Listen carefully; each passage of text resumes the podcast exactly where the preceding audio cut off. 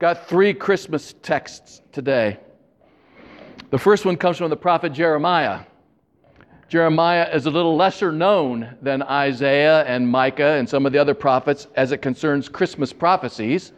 But indeed, Jeremiah has one. And that's what I'm reading today from Jeremiah, the 23rd chapter, starting with verse 5, which begins For the time is coming, says the Lord, when I will raise up a righteous descendant from King David's line. He will be a king who rules with wisdom. He will do what is just and right throughout the land. And this will be his name. The Lord is our righteousness.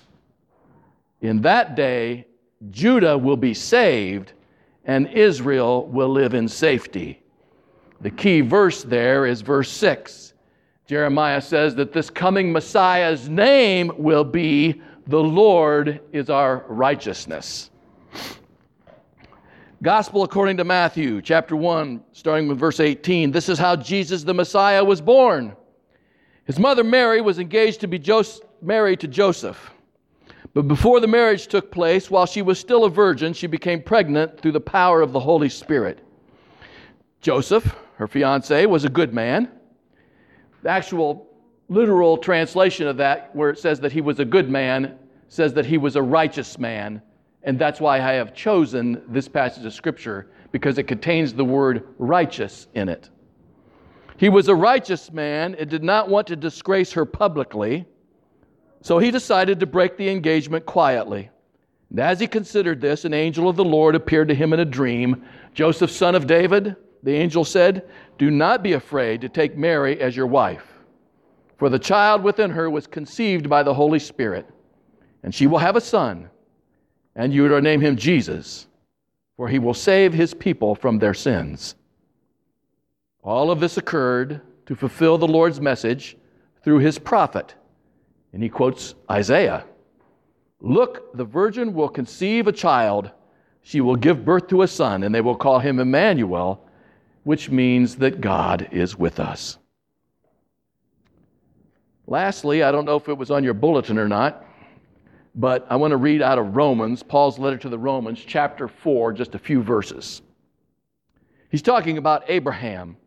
And again, I choose this text because it has the word righteous in it. Abraham was, humanly speaking, the founder of our Jewish nation. Paul writes the Romans. What did he discover about being made right with God or being righteous with God? If his good deeds had made him acceptable to God, he would have had something to boast about. But that was not God's way. For the scriptures tell us that Abraham believed God and God counted him as righteous because of his faith. Abraham believed God, and this version says God counted him as righteous. The word, the better term is there, is one we don't use very often anymore. God reckoned him as righteous. Reckoned. It was a word which we're going to visit uh, a little bit later. It's one of its synonyms is he imputed. He reckoned. He counted. He chalked it up. That is, God counted him as righteous because of his faith. Paul continues when people work, their wages are not a gift, but something they have earned. But people are counted righteous not because of their work, not because of their good deeds, but because of their faith in God who forgives sinners. There you have it from Paul. Our Heavenly Father, we thank you for this, your word. I pray now that your Holy Spirit would take control, that your word would live in our hearts this day. Speak to us, Father. I pray that you would use me um, to draw people closer to you, for we ask it in Jesus' name. Amen. Do you, some of you remember a time when you used to turn on your television sets in the weeks preceding Christmas and see ads to buy Christmas gifts that were less expensive than you could go, you're encouraged to buy today. Seems to me I remember a day when you turn on the television and you would see uh, uh, if you're going to buy uh, your wife a Christmas gift, you should get her a sweater or maybe a hair dryer or a hair curler. And for the man of the house, perhaps a drill or a, you know, maybe some sockets or something like that. Today, you see the commercial where the guy brings his wife out of the house and sitting there in the driveway are two brand new Chevy Silverado, $35,000 with great big bows on them, one for him and one for hers. Has anything changed over the last few years? I just Googled this this morning because a thought hit me, and I Googled how much are we spending on Christmas a year. Last year, first time, Americans spent over a trillion dollars in Christmas. First time. And it noted in this article that that has increased by $160 billion over the last four years. 160 billion over the last four years. Which brings up the question what is the greatest Christmas present you've ever received? That's what I want you to think about today. What is the greatest Christmas present you've ever received? And how do you count it as the greatest? Is it monetary value or is it its sentimental value? What's the greatest Christmas present you've ever received? I told my grandson Alexander on the way over that he would enjoy a couple of the stories I had to share today, and by golly, he must have listened because there he is sitting back there. What do you say, Garrett? I know of a pastor who says that his greatest Christmas present, well, let me just tell you the story how it happened. Um, he was living in New York City. His family lived in the Bronx. He was growing up. He was eight years old at the time. His younger brother was four. His mother wanted to get him out of their fifth floor apartment so the dad could set up for Christmas Eve. And so the mom took him down to a little uh, deli uh, down the street from them and got him an ice cream bar. When they were walking back into the apartment and up the stairs to the fifth floor, as they were going along, they suddenly heard the sound of an amazing train whistle. And those two brothers stopped and looked at one another and said, what was that and where was that coming from? And about that time, the train whistle blew again. Boy, those two boys scampered up the stairs, burst into the door, and there was their father playing engineer to the biggest Lionel train that he had ever seen in his life. And he says that that still, 50 years later, that pastor says that that was the greatest Christmas gift that he had ever received. That is a material Christmas gift, the gift of that Lionel train. And so, for that little girl who wanted to train a while ago, I hope and pray she gets a Lionel train. Three days from now, people all over the world, world will uh, be opening up millions and millions of Christmas gifts. Some of them are going to be as delightful as that pastor's train. Many, many others are going to be the wrong size or the wrong color or the wrong item, and you'll have the annual migration of gift receivers back to the stores to be gift returners and gift exchangers. But my good news for you today is that there is a perfect Christmas gift that will never wear out, never have to be repaired, never have to be repurchased or replaced or anything else. I'm talking today about the gift of righteousness. The gift of righteousness is what I want to talk about today. It's the perfect Christmas gift because it's a gift for anybody young and old, grandmas and grandpas, little children, boys and girls, men or women, it doesn't matter. It's the perfect, it's the greatest, it's the primo Christmas gift. It is the gift of righteousness. In Jeremiah's little story there, he says that this Messiah will be called the Lord is our righteousness. The Lord is our righteousness. It's not as popular as a name as some of the other prophets, like Isaiah, the one we referred to last week, which starts out, His name will be called Wonderful Counselor, Prince of Peace, yes. It's not as popular as those names, but I want to submit to you today that the Lord of our righteousness is a name that eclipses those other names in its grandeur and its majesty, for the gift of righteousness is the greatest gift any of us could ever receive the gift of righteousness. What is righteousness? What is righteousness? Well, Proverbs 27 says this Proverbs chapter 20, verse 7. The righteous man or woman leads a blameless life. A blameless life. Righteousness, according to one Christian theological dictionary, quote, righteousness is the state of moral perfection required by God if we are to be accepted by Him and be enabled to enter into heaven. Shall I read that again? Righteousness is the state of moral perfection required by God if we are to be accepted by Him and be enabled to enter heaven. Which brings up another question that I can't pass up. With that definition, how many in this room would be willing to raise your hand and say that you are living a righteous life? Then you need to hear this message today. How can we obtain righteousness? That is the question. How can we obtain the gift of righteousness? And Paul makes it very clear in his letter to the Romans that we cannot obtain the gift of righteousness through our own moral good deeds, but rather we can only obtain the gift of righteousness through faith in Christ, who lived in heaven, gave up his majesty, that is, he gave up his own righteousness, came to earth, was born God in a manger, knowing full well that his mission was to go to the cross, die for the sins of humanity so sin could be forgiven, and then we could be declared righteous. If you want to receive the greatest gift that a person could ever receive, I'm talking about the gift of righteousness. It's by faith in the Christ event.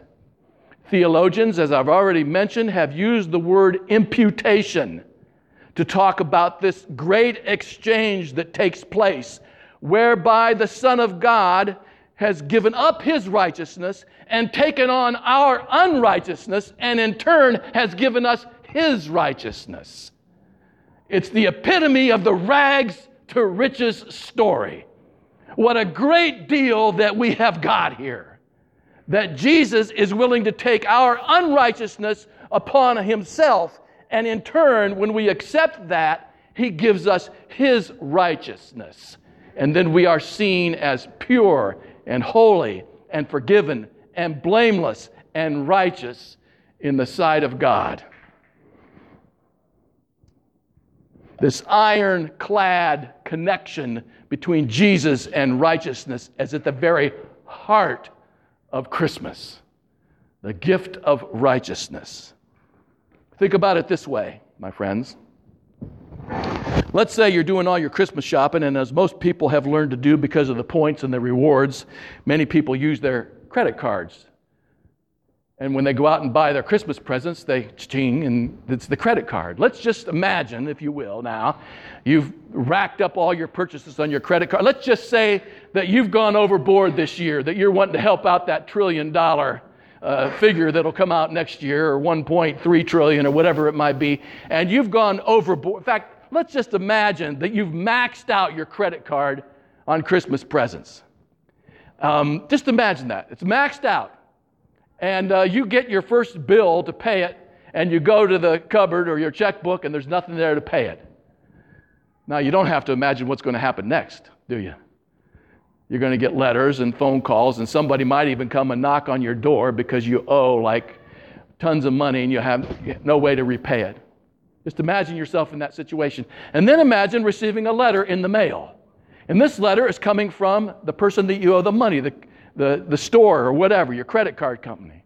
And they're telling you in this letter that someone has paid off your credit card for you entirely. The debt wasn't theirs, but they've taken it on. The name on the account wasn't theirs, but that doesn't matter to them because they're trying to do something nice for you and they've paid off your entire debt. You want to repay them, you'd like to, but you have no way. You can't pay it back. What I'm trying to say to you, in other words, is the Bible is very clear in telling you and me that we have built up a tremendous mountain of debt ourselves. We, each one of us, in God's eyes, have built up a tremendous debt, a mountain of debt. And interest accrues to our account every day that makes that debt more and more and more. And there's no way that you or I can ever pay for it by ever doing so many good deeds or things like that. But the truth of the matter is, God doesn't hold that debt over our heads. Rather, that's why He sent Jesus. He sent Jesus to pay that debt for us. Um, Paul says, uh, God made him who had no sin to be sin for us, so that in him we might have the righteousness of God. What a deal. What an epitome of a rags to riches story. I'm talking about the greatest gift that anyone could receive today. I'm talking about receiving the gift of righteousness. Terry Schaefer lived in Moline, Illinois, with her husband David. Terry loved to buy Christmas presents, and she loved to buy Christmas presents for her husband. She bought him a Christmas present in September, and the problem with Terry was she's so excited she could hardly keep a secret. So she found herself in October wanting to give this Christmas present to her husband early, and she battled and battled. Finally, she could take it anymore, so she called him in the kitchen one day and gave him this Christmas present and a peck on the cheek said, Merry Christmas. This is an early Christmas present, Dave. Well, um, they would never know how important that Christmas present was because he was a policeman in Moline, Illinois. And that very night, when he went out on a second shift job, about 10 p.m., he got a call on the police radio that there was a robbery in progress at a drugstore. He drove down there, and as he pulled up, he saw a car leaving the scene rapidly. He put on his flashers and began to follow that car, and about the time it got outside of town of Moline, Illinois, the car pulled over. Dave Schaefer got out of his cruiser, began to walk up to that car, and when he was about five feet away from it, that guy stuck a 45 out his window and shot David in the chest. When Terry arrived at the hospital, she was glad to see that her husband was alive. And although he had a bruise on his chest, he did not have a bullet inside of his chest, for indeed the gift that she gave him was the gift of a bulletproof vest. Isn't that amazing? What a wonderful gift. And what we're celebrating today is that God in Christ provided us a vest. What Paul refers to in his letter to the Ephesians as the breastplate of righteousness. That's what we're celebrating today. It's the greatest Christmas present. One might ask oneself, why would God go to all this trouble to provide this wonderful gift of righteousness to you and to me. And the plain and the simple truth is because He loves us so much. It's because He loves us so much. He's offering us the greatest gift because He loves us so much. That pastor I talked about, he says that that uh, train is a warm reminder of the greater gift that he received from his parents 50 years ago, the gift of unconditional love. And as time went on and he went into the ministry and began to study and got to know his mom and dad even more, as Christians themselves, realized that the origin of that gift was the gift that was given at Christmas time in Christ, which personifies the love and the care with which God loves us. I saw a story the other day I couldn't pass up. It's a story about a lady who lived in Knoxville, Tennessee in 1992. Her name was Karen. She was pregnant with her second child. She had a seven year old boy named Michael. They didn't know that anything was wrong with the baby, but when the baby was born in 1992, there were serious complications, and it was rushed to an intensive care unit of the neonatal unit in the, one of the hospitals down there in Tennessee. The parents were told by the doctors that their daughter was gravely ill and that they didn't hold out much hope for her. Now, little Michael wanted to see his little sister, and the mom and dad knew that if Michael didn't see his sister soon, he might not see his sister at all. And although that hospital at that time had a rule in place that children under 12 were not allowed in the neonatal unit, the mom took little Michael in to see his sister. The head nurse kind of saw him growing in the room, said, Not allowed to do that. And that mother's instincts rose to the fore. She just ignored it and took Michael right in there. And he stood at that little incubator and put his hands on the side of it and looked at his little sister. And he began to sing. And he sang this song You are my sunshine my only sunshine. You make me happy when skies are gray. You'll never know, dear, how much I love you. Please don't take my sunshine away. His mother had been singing him that song for a long time, and he sang it to his little sister. And the head nurse who was standing there heard the little blip on the heart monitor, and the number of heartbeats declined in that little sister. And she looked up at that, and then the head nurse said, Sing that again. And Michael sang that song again to his little sister and again and again. And the more he sang that song, the more that little sister's heartbeat and breathing normalized to the point where she went home several days later. Woman's Day magazine said that it was a miracle. Karen said it was a miracle of God. It was a miracle of God's love. When God sent his son, into the world, born in Bethlehem, he was singing to you and I, You'll never know, dear, how much I love you. He offers us the gift of righteousness because he loves us so much. I close with a story told by Dolly Parton, everybody's favorite country singer.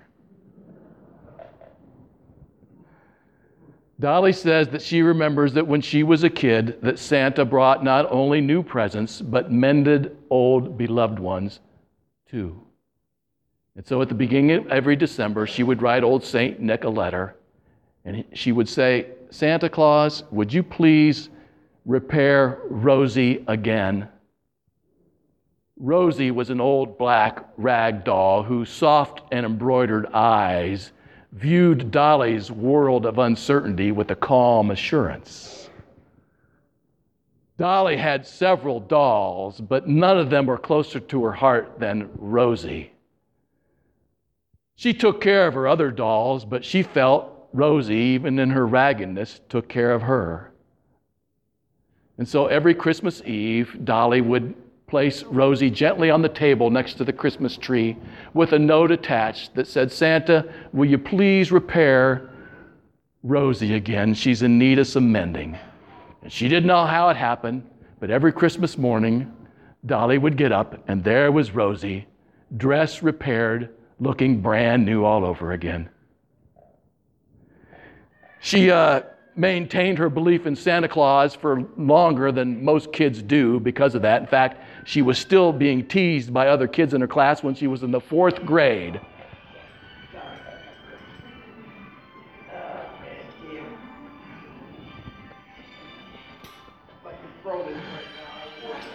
Go ahead. No, don't do that. Thank you for that reminder, JD, that everybody should turn off their cell phones when they come to church. We need that reminder every once in a while.